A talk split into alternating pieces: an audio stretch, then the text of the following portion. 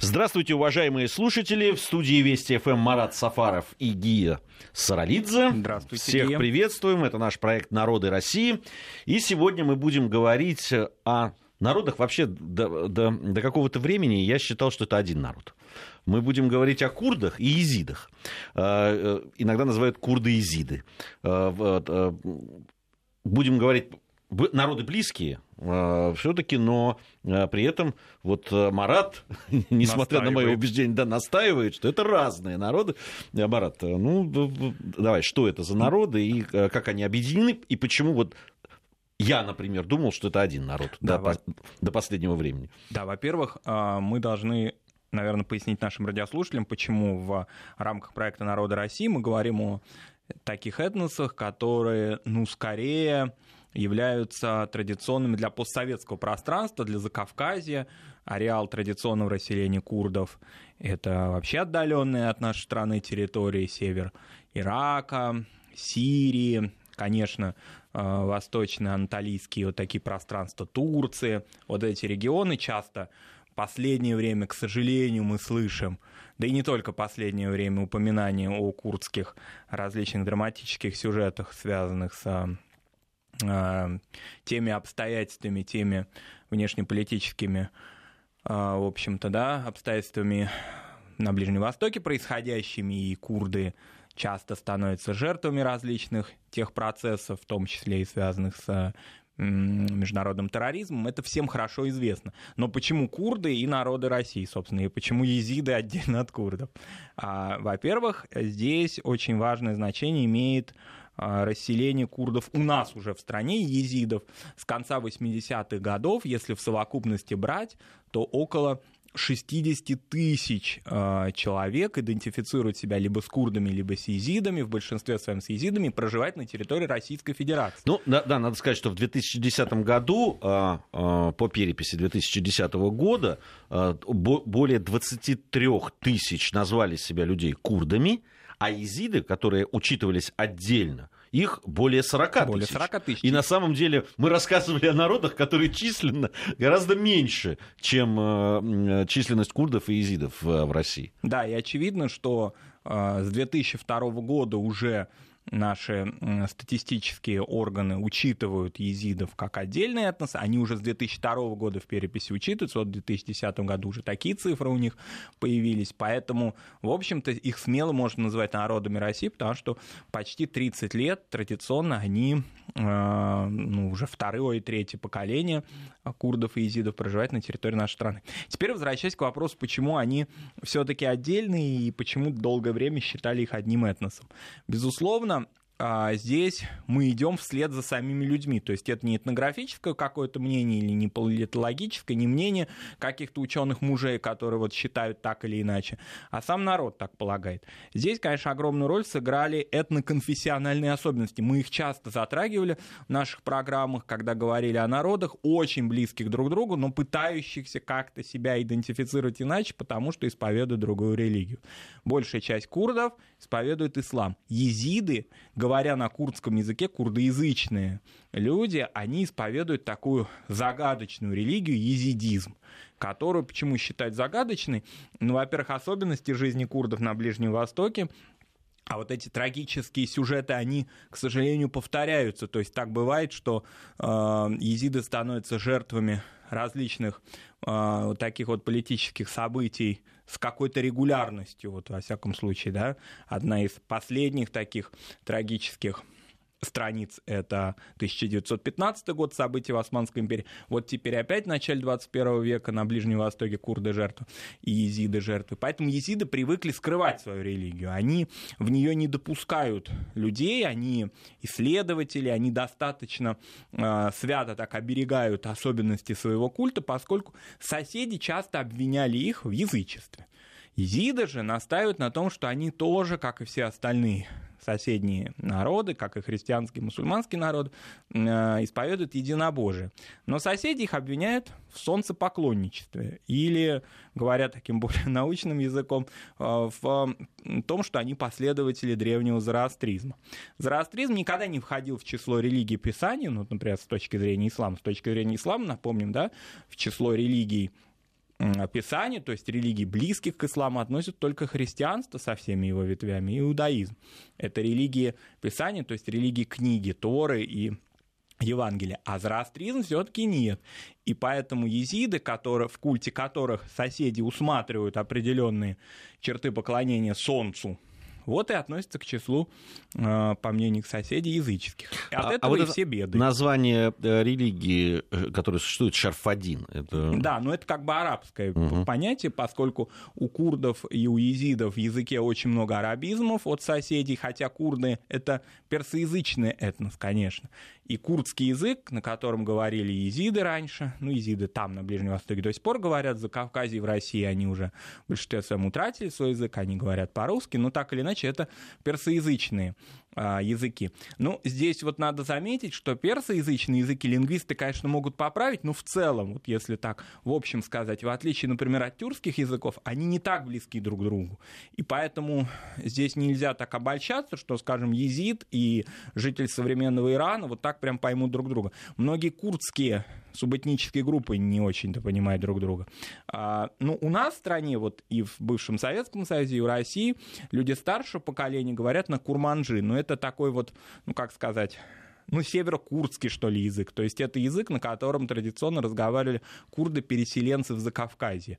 А многие представители курдского этноса не владеют им, поэтому это такие немножко даже изолированные в чем-то языки но если не изолированный, то трудно понимаемый. Так вот, возвращаясь к езидам, вот это разделение, оно связано прежде всего с религией. Те люди, которые называют себя курдами, они исповедуют ислам. Те люди, которые называют себя езидами, они исповедуют езидизм.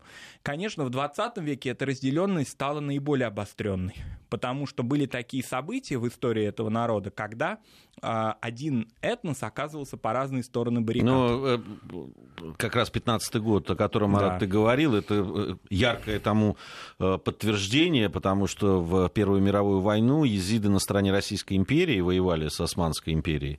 А, в то время как курды достаточно активно участвовали э, в геноциде тех же езидов, э, греков, армян, сирийцев, которые проживали на территории Османской империи. Да, хотя вот в курдской такой, ну если ее можно назвать историографией, во всяком случае в курдском таком общественном дискурсе не модно это вспоминать, именно в курдском, потому что в течение долгого времени, когда были курдские национальные общественные движения в современной Турции, вроде как, а как же мы тогда были на стороне османских правителей, а теперь мы, мы вроде бы э, на другой стороне баррикад. Поэтому э, вот в этом общественном таком сознании как-то пытаются эту тему убрать. А, но второй вот момент, но тем не менее это историческая правда. А второй момент, когда опять на стороне на разных сторонах оказались, и опять трагические обстоятельства, это конец 80-х годов.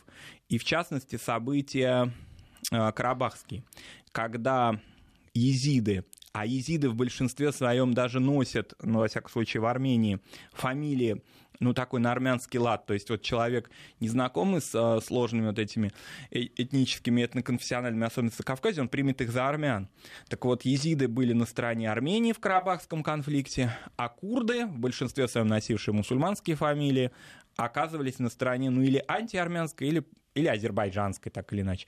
И из-за этого многим из них пришлось вместе, вот, ну, вот по, в связи с этими известными вынужденными переселениями армян из Азербайджана, азербайджанцев из Армении, тоже вслед за своими, что называется, союзниками, за теми государствами, народами, которые они их, которых они поддерживали, тоже переселяться.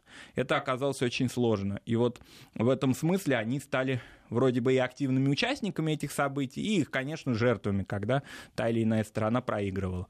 Поэтому вот не далее, как 30 лет назад такие обстоятельства происходили. И во многом вот эти переселенческие волны из-за Кавказа в Россию были тоже связаны с этими обстоятельствами.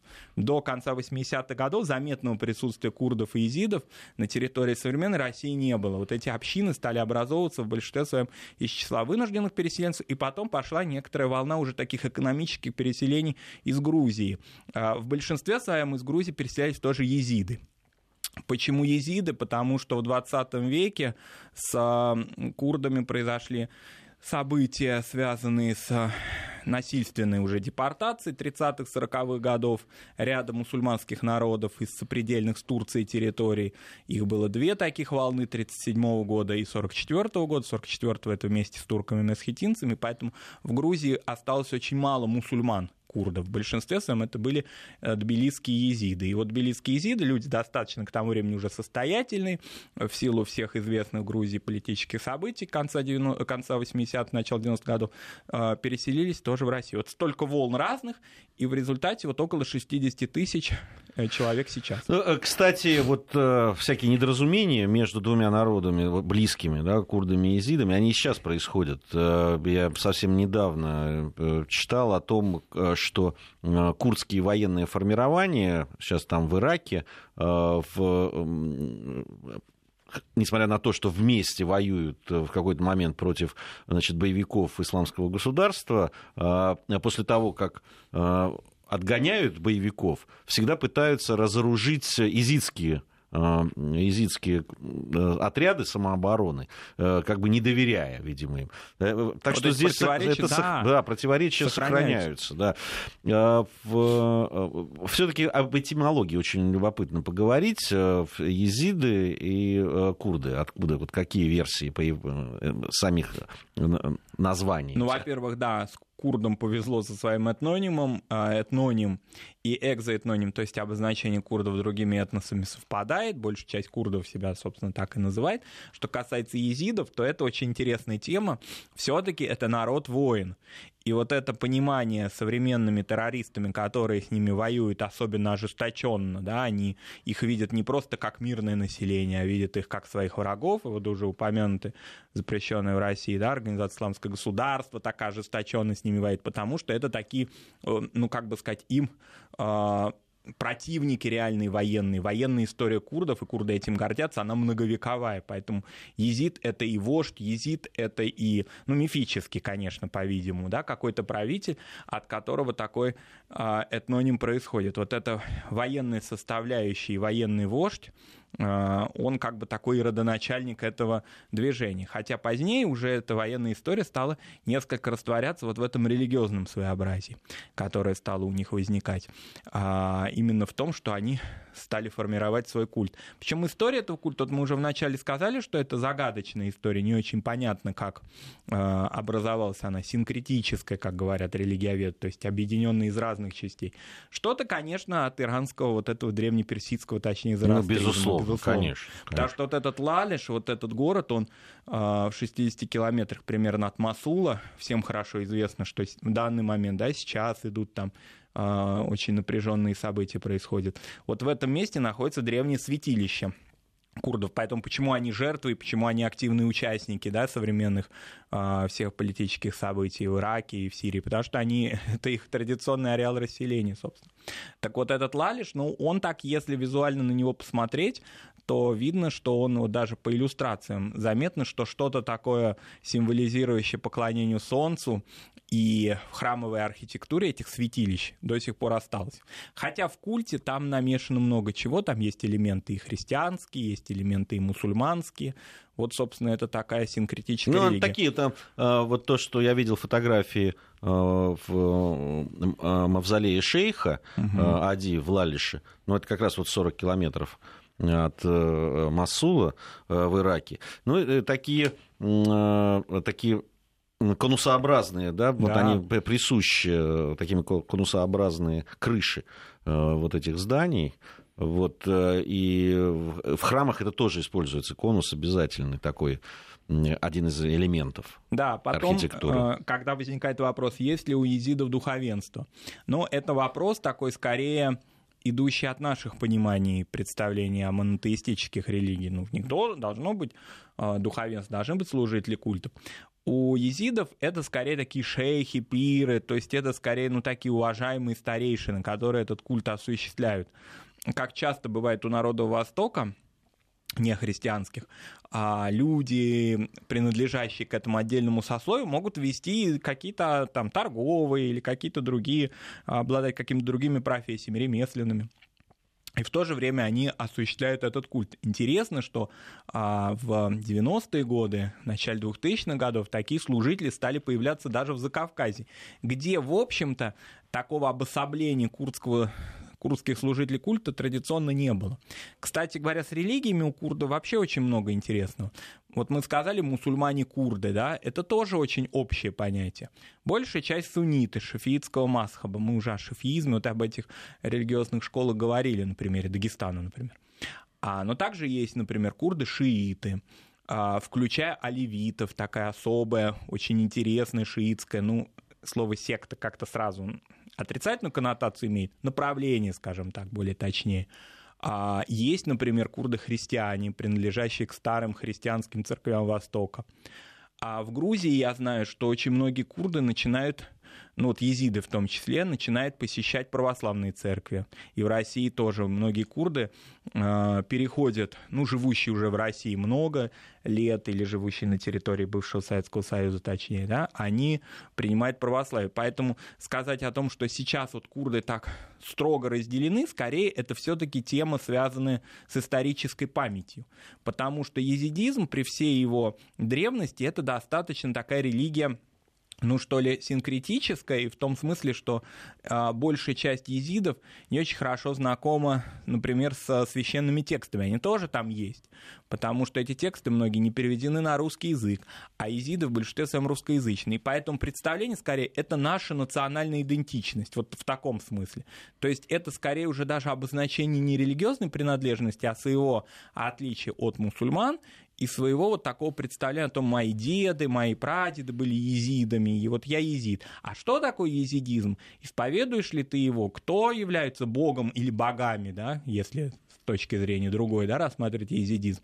На этот вопрос многие молодые езиды ответить могут с трудом. Поэтому часто езиды, ну, особенно вступая в межнациональные браки, принимают православие. Очень много известных езидов, не будем называть их имена, потому что это, ну, такие частные истории, личные, и скорее они их не афишируют, наверное, но очень многие люди, которые в общественном сознании воспринимаются как армяне или как представители другого народа являются на самом деле езидами, и, и они уже часто православные, в том числе и в шоу-бизнесе есть такие люди.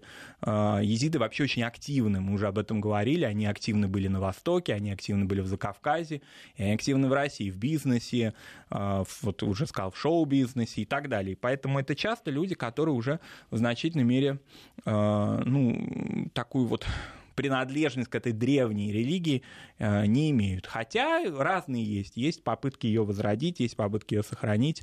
А есть попытки даже строительства храмов езидских. Ну, вот это все такая вот интересная вещь. Она всегда, конечно, отражает вот такие вот еще не устоявшиеся формы. Если брать Россию, ну, 30 лет и много, и мало. Вроде несколько поколений, два поколения уже в России живут. Езидов уже перешли на русский язык, но все равно еще вот эта историческая память и сохранение э, памяти о том, что происходило даже на Ближнем Востоке, потому что очень многие езиды, вот если взять генеалогию езидской семьи, живущей, скажем, в Ярославле. Но, допустим, отцы, люди там 40-50 лет, скорее всего, родились в Грузии или в Армении. А деды родились тоже в Закавказье, а прадеды, возможно, в Османской империи бежали а, в 1915 году через, значит, Аракс, через реку, вот, собственно говоря, а, в русской Закавказье. Вот такая генеалогия на протяжении всего одного века, вот столько разных переселений. А с точки зрения географии, есть какие-то Э, точки э, географические на карте России, где вот езидов больше, чем в других, или курдов. Да, конечно. Вот, допустим, когда были все известные истории карабахские, то многие езиды вместе с армянами переселялись в Краснодарский край, Кубань, и на Кубани э, присутствие езидов более заметно. Опять же, в народном понимании, в понимании их соседей часто это не выделяется, вот как бы, поскольку э, езиды носят фамилии на слух армянские, так скажем. А, вот. А потом начались большие такие волны переселений в Ставропольский край, ну, то есть на юг России. Интересная езидская общность существует в Ярославле. Ярославле — это, опять же, такая вот езидская и армянская, потому что в Ярославле традиционно было достаточно заметно присутствие карабахских армян и армян из э, районов, прилегающих к Карабаху, районов которые они тоже были вынуждены покинуть, и езиды вместе с ними. Вот такая есть определенная часть. Ну и, конечно, езиды в Москве. То есть это вот, ну, в основном уже такие вот представители бизнеса. Вот они вот в такой географии есть. Но это, конечно, такая география, она тоже достаточно условная. Почему? Потому что вот переписи учитывают людей, фиксирующих свое присутствие а, ну, во время переписи, ну, в данном случае в октябре 2010 года но люди предприимчивые, предприниматели часто, ну, что называется, живут не по месту своей регистрации, да, то есть а, зачастую они, допустим, проживают в одном регионе, но потом в, после 2010 года переселяются в другой регион и так далее. Поэтому определенная такая вот, а, ну, так скажем, они граждане России уже, эти люди, да, определенная такая внутренняя миграция, она тоже присутствует. И в основном, конечно, ну, как и всегда, с, со всеми историями людей уже встающих Э, ну, в определенной мере на иной материальный уровень, тянущихся, конечно, к мегаполису. А, ну, интересно, на самом деле, в Езиды вот может показаться из нашего разговора, что они там на территории э, Российской империи появились после событий 15 года. Это, конечно, не так. Не в, так. Э, в XII веке в Закавказье появляются изиды, в частности в Грузии, даже там были православные эм, э, люди, причем с грузинскими ну, это, наверное, еще фамилия нельзя назвать, это ну, прозвище, да, там, Харгдзель, это, ну, прямо переводится с э, грузинского. Э, вот, при царице Тамар они были, причем имена у них там были Иван, Иван, это Захария. на грузинской Захария, да, воевали, впоследствии были ассимилированы, то есть это первый приход, потом там и в 18 во второй половине 18 века езидские вожди вместе со своими подданными оказывались Э, ну, в, той, в той же Грузии, например. То есть это проникновение шло, э, и во многом и перемешивались, и, и браки были смешанные. Да. Э, кстати, очень интересно, езиды в Тбилиси в основном своем живут в самых старых районах города, вот в районе Бань, в районе Мейдана, в, в Сулулаке. То есть это, это вот действительно такие исторические районы Тбилиси, где в основном как раз, э, что говорит о том, что очень давно езиды живут на этой территории. Да, конечно, и вот, допустим, приходя э, к закавказским правителям, они прежде всего, ну, как бы не как беженцы к ним приходили, вот помогайте нам и обогрейте нас. Они часто приходили именно как воины. И в курдской истории, визитской истории очень популярно вот это упоминание, о чем вы говорили, о конце, например, 18 века, второй половине его, вернее, а, когда Изиды пришли к Ираклю II и предложили ему военную помощь такую против наступавшей на Закавказье Турции. Есть это у них ну, такая вот военная черта, черта того, что они, ну да, сейчас в большинстве своем стали торговцами, предпринимателями, так буржуизировались, да, но исторически это народ воин, это сохраняется. Более того, очень многие этносы как-то вот стесняются своего кочевого прошлого. А курды и изиды, они этого отнюдь не а, утаивают о том, что длительный период времени они были полукочевым народом, включая Закавказье, и очень интересные сюжеты, сейчас уже совершенно не ассоциируемые, например, с Аджарией, с регионом земледельческим, освоенным, туристическим, а между тем еще сто лет назад, а, в данном случае курды, а не изиды, курды-мусульмане, а, были кочевниками или полукочевниками в Аджаре, переселяясь а, с гор зимой к, ближе к Батуми и были известными производителями сыра, молочных и других продуктов. Марат Сафаров и Гия Саралидзе в студии Вести ФМ. У нас время новостей, затем продолжим. Продолжаем нашу программу. Марат Сафаров, Гия Саралидзе в студии Вести ФМ. Говорим мы сегодня о курдах и езидах. Э, э, вот э, как раз о том, как да, такие полукочевые курды жили в, на территории современной Грузии, в, в районе Батуми.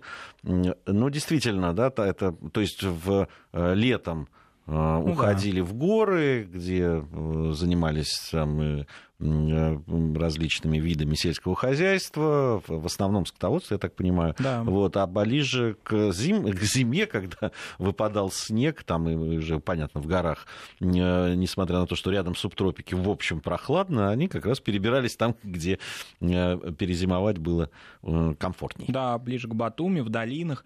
Вообще курды выделялись и в царской, имперской статистике, вот в частности, в Ахалцихском, в Ахалкалакском уездах, а, Барчалинском уезде, они выделялись в качестве группы такой этнической. Надо сказать, что русская встреча с а, курдами и езидами произошла очень рано. Вот, например, в путешествии мало кто знает об этом, да, в путешествии в Арзрум а, Пушкинском курды, или вернее даже точнее езиды, упомянуты. Э, Александр Сергеевич Пушкин в своем, ну, как известно, подлинно таких больших заграничных путешествий у него не было и эта территория принадлежала а, она вот такая была переходная, да, между Российской империей и Османской империей, я имею в виду Карс, Эрзрум, вот эти вот места, которые сейчас принадлежат Турции, это крайние восточные такие точки анатолийского пространства, примыкающие к Закавказью.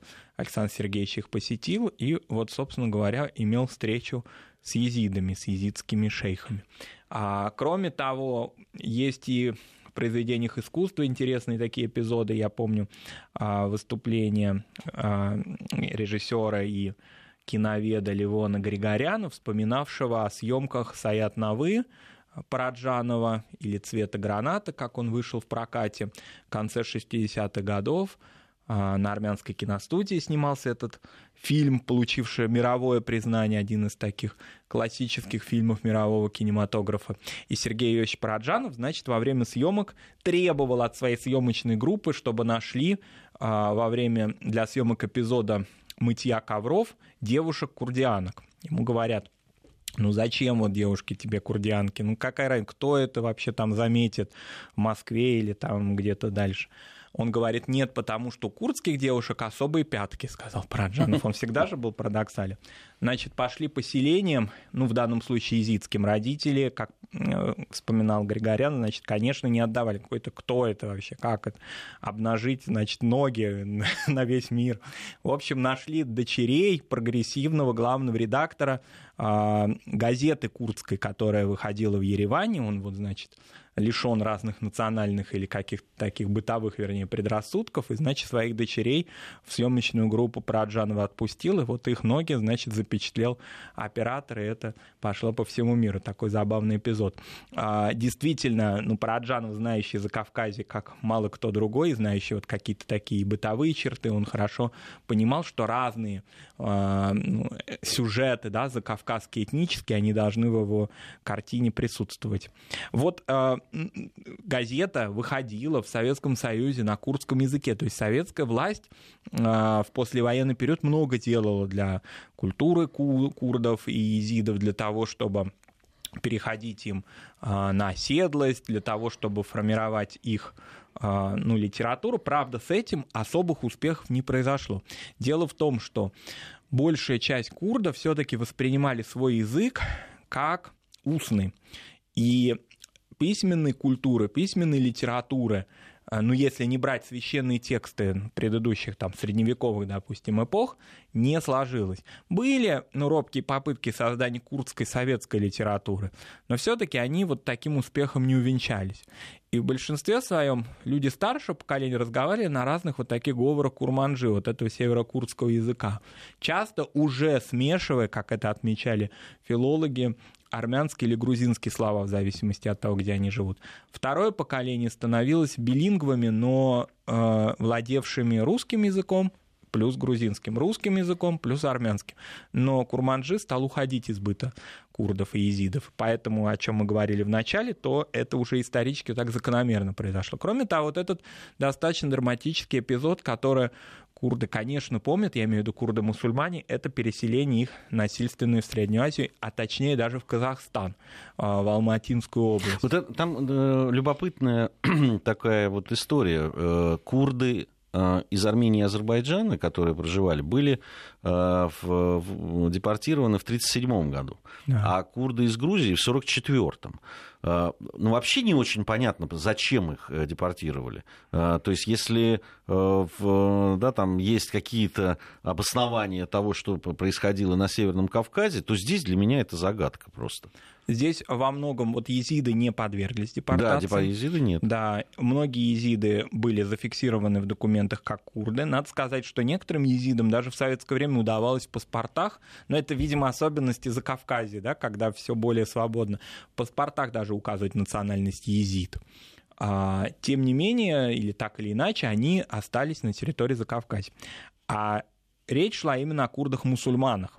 И вот здесь такой парадокс – в депортациях ведь часто логики не было. И вот здесь отсутствие логики. Ну, как вот, допустим, по Дальнему Востоку мы говорили о корейцах, которые понятно, что они жертвы японского милитаризма, да, были, и понятно их отношение к ним японских э, властей того времени, их отношение к а, японской имперской вот этой власти. Тем не менее, они стали жертвами депортации именно из-за того, что, может быть, они, возможно, могли бы стать союзниками Японии при ее вторжении на Дальний Восток. И вот они в 30-е годы стали таким первым народом, который э, был депортирован. То же самое с куртами. Уж совершенно понятно, что их э, анти такая уже турецкая позиция, она уже складывалась. Понятно, что они э, знали о том, что в Османской империи, вернее, уже не Османской империи, а в государстве а, основанная Ататюрком да, в Турецкой Республике, моноэтническая, мы о ней тоже много раз упоминали, идеология, идеология Турция и один народ, одно, одно государство, и там им не место, и они там себя не, не чувствовали бы комфортно в 30-е годы. Тем не менее, а, живя вдоль границ с государством, уже не союзническим к нам. Известно, что в 20-е годы отношения Советского Союза и Турецкой Республики были достаточно благоприятны, но потом уже в предвоенный период они ухудшались. Турция, в общем-то, выбрала себе другого союзника. Она, как известно, поступила хитро, официально э, с Германией никогда не заключала каких-то таких прочных да, а, отношений, во всяком случае, не имела а, связей, да, не вступала на ее стороне в войну но тем не менее всем было очевидно ее прогерманская позиция. И вот курды стали жертвами этих приграничных э, территорий, да, они, собственно, живя э, вдоль границ, в данном случае Грузинская ССР с э, Турцией, были депортированы. А вторая волна — это уже ну, такая под одну гребенку с турками-месхетинцами. Из Ахалцих, из Алкалаки, вот из этих территорий вдоль границы с Турцией вместе с мусульманами турками. Там же еще была третья маленькая волна 48 а, года, турки-османы из Аджарии. Вот, в общем, курды-мусульмане в большинстве уехали, вынуждены были покинуть. Они, кстати говоря, и сейчас достаточно активны в Казахстане. А, я видел интересные очень сюжеты, курдские свадьбы в Алмате, они сохраняют много черт своей культуры. Вообще для Казахстана, вот для таких отдаленных территорий, в силу того, что там нет закавказских народов, да, а, там нет такого смешения, они все-таки достаточно обособлены, они не тюркоязычный народ, они много черт своей культуры сохранили. Вот именно живя, вообще вот этот Алматинский регион, юг Казахстана, он очень многонационален, в отличие от более однородных северных районов Казахстана. Вот он, э, там много разных народов, включая и старые, старых переселенцев. Там, например, еще сохранились а, э, такие достаточно интересные чеченские, скажем, общины, тоже 40-х э, годов. И курдов там еще много в Казахстане. Многие из них не вернулись. А потому что, вот, собственно говоря, поскольку у них не было своих национальных автономий до этого, даже национальных районов, когда уже режим вот этот спецпереселения был снят, а, собственно, вот куда они должны были вернуться, да, они, э, там все изменилось, очень сложная обстановка произошла. Это известный сюжет, наверное, многим известно о турках-месхетинцах, которых, которых выселили из своих домов, а возвращаться им было уже некуда, потому что все изменилось очень сильно. Так и с курдами. Да, там, там же есть еще вот интересный очень народ Заза, э, да. да, который тоже, э, с одной стороны, говорят о том, что это э, потомки кочевых племен, и они связаны очень э, тесно с курдским этносом. С другой стороны, некоторые есть исследователи, которые считают, что вообще выделение ЗАЗа из общего ряда остальных курдов является неверным. Ну, собственно, тут трудно сказать, на чьей стороне правда. Тут есть такая достаточно уже, ну, что ли, радикальная точка зрения, которая вообще объясняет езидов и курдов, а, из Аза и других, как курдоязычные этносы. то есть вообще считает, что единого курдского этноса нет, а есть курдоязычные. Ну, по аналогии с тюркоязычными, там, например, абхазо-адыгскими народами. Вот это есть много-много разных таких э, этносов, которые говорят на примерно одном корне языка, вот на курдских языках. А, но это достаточно радикальная точка зрения. Известно, что, например, курдские активисты в Турции категорически против этой точки зрения. Они считают, что эта точка зрения распыляет как бы курдский этнос. Ведь его общую численность в мире, вот мы по России-то у нас все-таки статистика хорошая. Мы знаем, сколько курдов, сколько езидов. Пусть они иногда не проживают уже в тех регионах, где они были зафиксированы в 2010 году, а переселились. Тем не менее. А вот о курдском этносе в таком макромасштабе сказать очень трудно. Есть точки зрения, что счет идет на несколько, даже десятков миллионов миллионов человек. Ну, вообще, э, э, это в любом случае трагическая, конечно, судьба народа, который не имеет э, своей, своего государства, при том, что это ну, уж точно миллионы человек. Это да? точно миллионы человек, да. И, в общем, вот героями в прошлом году одного из, наш, одного из наших выпусков были ассирийцы. Вот когда я готовился к курдской программе, мне как-то они напомнили друг друга. Пусть ассирийцев гораздо меньше численно, но вот эти судьбы и в Закавказье, и в России, и на Ближнем Востоке, они очень похожи этих народов. Мы продолжим. Мы продолжим об этом говорить э, после информации о погоде и региональных новостей. Марат Сафаров и Гия Саралидзе в студии Вести ФМ. Продолжаем мы нашу программу из э, нашего проекта «Народы России». Сегодня говорим о Эм, курдах и изидах, э, и исторической судьбе этих э, народов, и о, о современности, безусловно, уже много сказали. И э, еще раз напомню, что в, в ответ на Э, некоторые смс-сообщения, которые к нам приходят, и на э, WhatsApp, э, видимо, кто-то пропустил. Ну, если говорить о курдах и езидах, как да, там, конгломерате народов, то более, получается, что более, ну, около 40 тысяч, да, даже больше.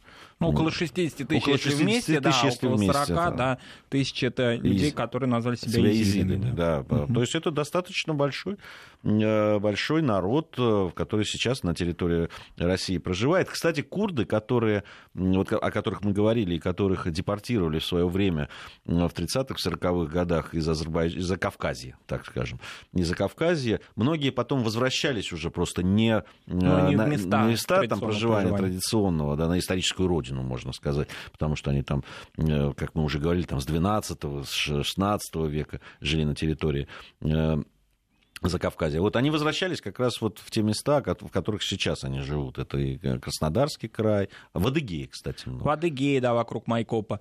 А, потому что традиционно вот народы Закавказья все-таки они выбирали для своего традиционного же проживания будущих, для жизни своих будущих поколений, все-таки места по климату достаточно близкие и понятны. Кроме того, с курдами такая интересная история. Мы говорили о военной исторической памяти, но большинство курдов уже в Закавказье были искусными, ну, не беря вот этих аджарских да, полукочевников, большинство из них были искусными земледельцами. И поэтому часто э, курды, переселяясь добровольно или насильственно, все равно продолжали сохранять вот этот вот сельский уклад своей жизни. И это происходило не только в Казахстане, например, но и в России. Допустим, если брать города Кубани или Ставропольского края, то в них курдов мало, большая часть из них стремились компактно расселиться. Иногда, например, но это уже скорее центральная часть России, курды возрождали заброшенные селения – которые вообще практически уже обезлюдили, и они туда приезжали. Это примерно такая же история была с турками-месхетинцами, которые тоже стремились компактно расселиться, заниматься э, тепличным овощеводством, заниматься овцеводством. Я знаю, что очень многие из этих переселенцев, например, выращивают э, скот, и потом они его по халяльным правилам закалывают и реализуют как халяльное мясо в городах. То есть они достаточно предприимчивы, вот как они, можно сказать, там, не знаю, 500-600 лет назад а, где-то, допустим, на севере Ирака этим овцеводством занимались, так они могут заниматься, допустим, не знаю, в Орловской области, в иных климатических условиях. Это очень трудолюбивый народ, он по-разному, разные профессии ему выпадали. А, допустим, есть очень интересные книги, посвященные старому Тифлису, рассказывавшие, в которых рассказывается о том, что курды и езиды часто занимали ниши, в которых местные жители не хотели эм, работать. Да? В отличие от ассирийцев, курды не любят этих историй. Ассирийцы достаточно спокойно вспоминают о том, что они были обувщиками, о том, что они были чистильщиками обуви. Ну, такие были обстоятельства. Люди, не владевшие русским языком, вот были вынуждены, перейдя границу Османской империи, переселяясь в Российское Закавказье, браться за любую работу и по земляческому принципу это брать. Курды не любят это вспоминать, что в Тифлисе они часто выполняли там какую-то работу, вот такую, ну, говоря современным языком, жилищно-коммунальную, да, а, не любят, потому что уже и социальный статус их повысился. Нет такого. Потом курды достаточно, ну, как народы, которые притеснялись, преследовались на протяжении многих веков разными их соседями. Не в Закавказье имеется в виду, а на Ближнем Востоке. Они болезненно, конечно, воспринимают всякие вот такие и уколы, и какие-то насмешки, какую-то вот даже, хотя это сюжет это столетней давности. Для курдов, в общем, такое обостренное чувство собственного достоинства, справедливости присуще. Ну, исторически это было так. Э, в Закавказье города во многом даже в русский уже период все равно сохраняли такую определенную цеховую специфику старые города в частности, Тифлис старый. Вот я в этом смысле очень рекомендую нашим радиослушателям прочитать интересную очень книгу Натальи Волковой и Анчабадзе, посвященную старому Тбилиси, она называется, ну, фактически еще Тифлису, конечно, конца 19 начала 20 века, там масса всяких бытовых подробностей, цеховых, ремесленных, торговых, вот такая этническая картина, да, старого Тифлиса там. И курды, и зиды в этом городе занимали свою определенную позицию, как, например, скажем, марниульские азербайджанцы, да, занимали такую позицию в старом Тифлисе зеленщик помещиков, скажем, это традиционно было характер. Это все нормально для старого, такого во многом восточного да, города, у колоритного. Меня, у меня до сих пор сохранился очень хороший альбом, э, фотоальбом. В свое время, еще в советское время, специалисты, тогда еще компьютеров так, было, так, да. такого распространения не было, да, это было где-то в начале 80-х годов, э, конец 70-х, начало 80-х, э, японские какие-то специалисты приехали в Грузию, и в фотоархиве они вот самые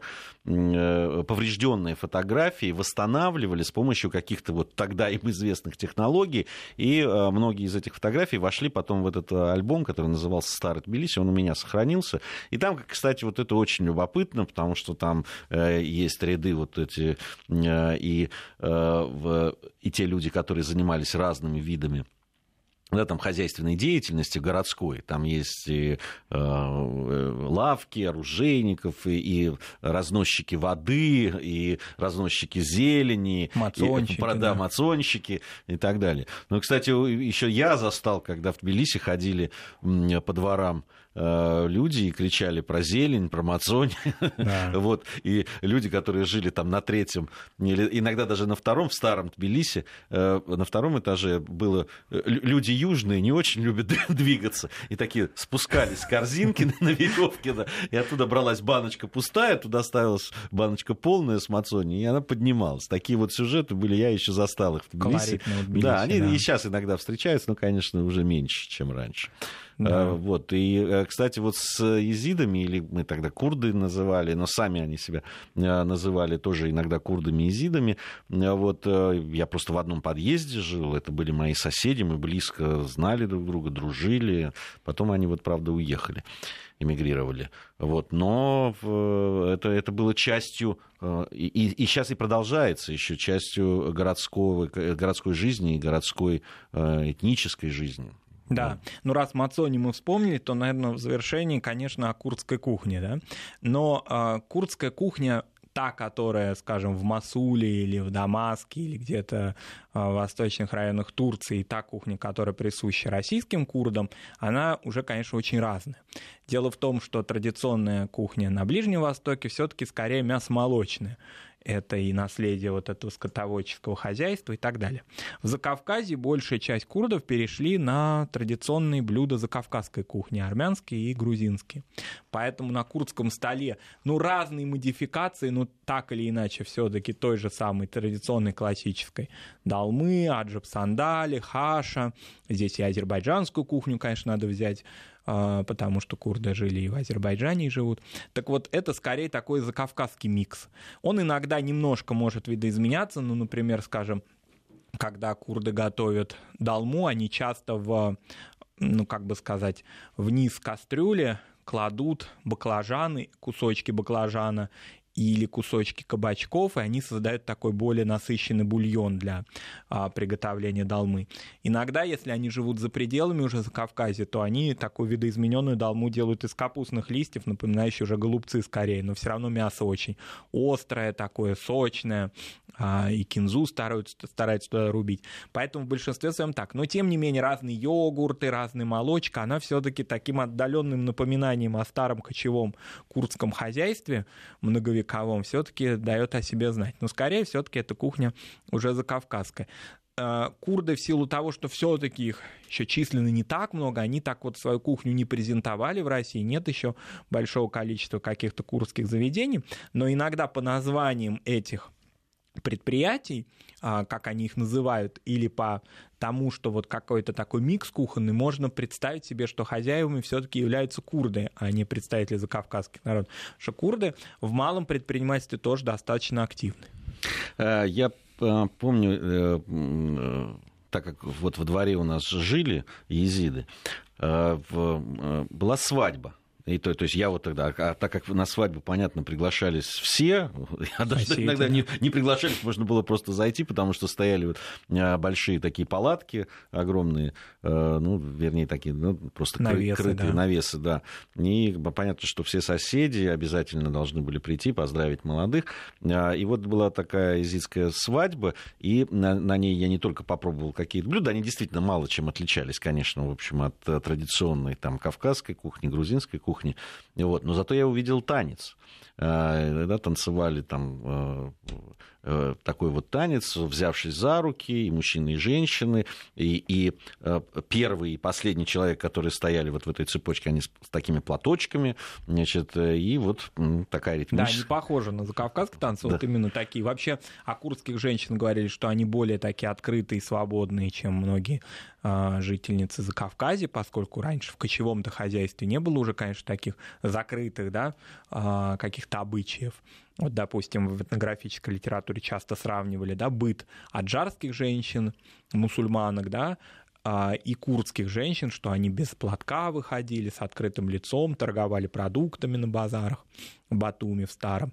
Вот это вот такая, а, такой быт для них был, конечно, характер. Иногда даже были такие истории о курдских женщинах, наездницах, всадницах, то есть вот такой вот романтический ну что ж, э, время нашей программы подошло к концу. Марату спасибо большое. Спасибо, Совсем скоро в студии появится Армен Гаспарян. Мы продолжим наши сегодняшние э, программы. Ну, а программа «Народы России» через неделю вновь выйдет в эфир.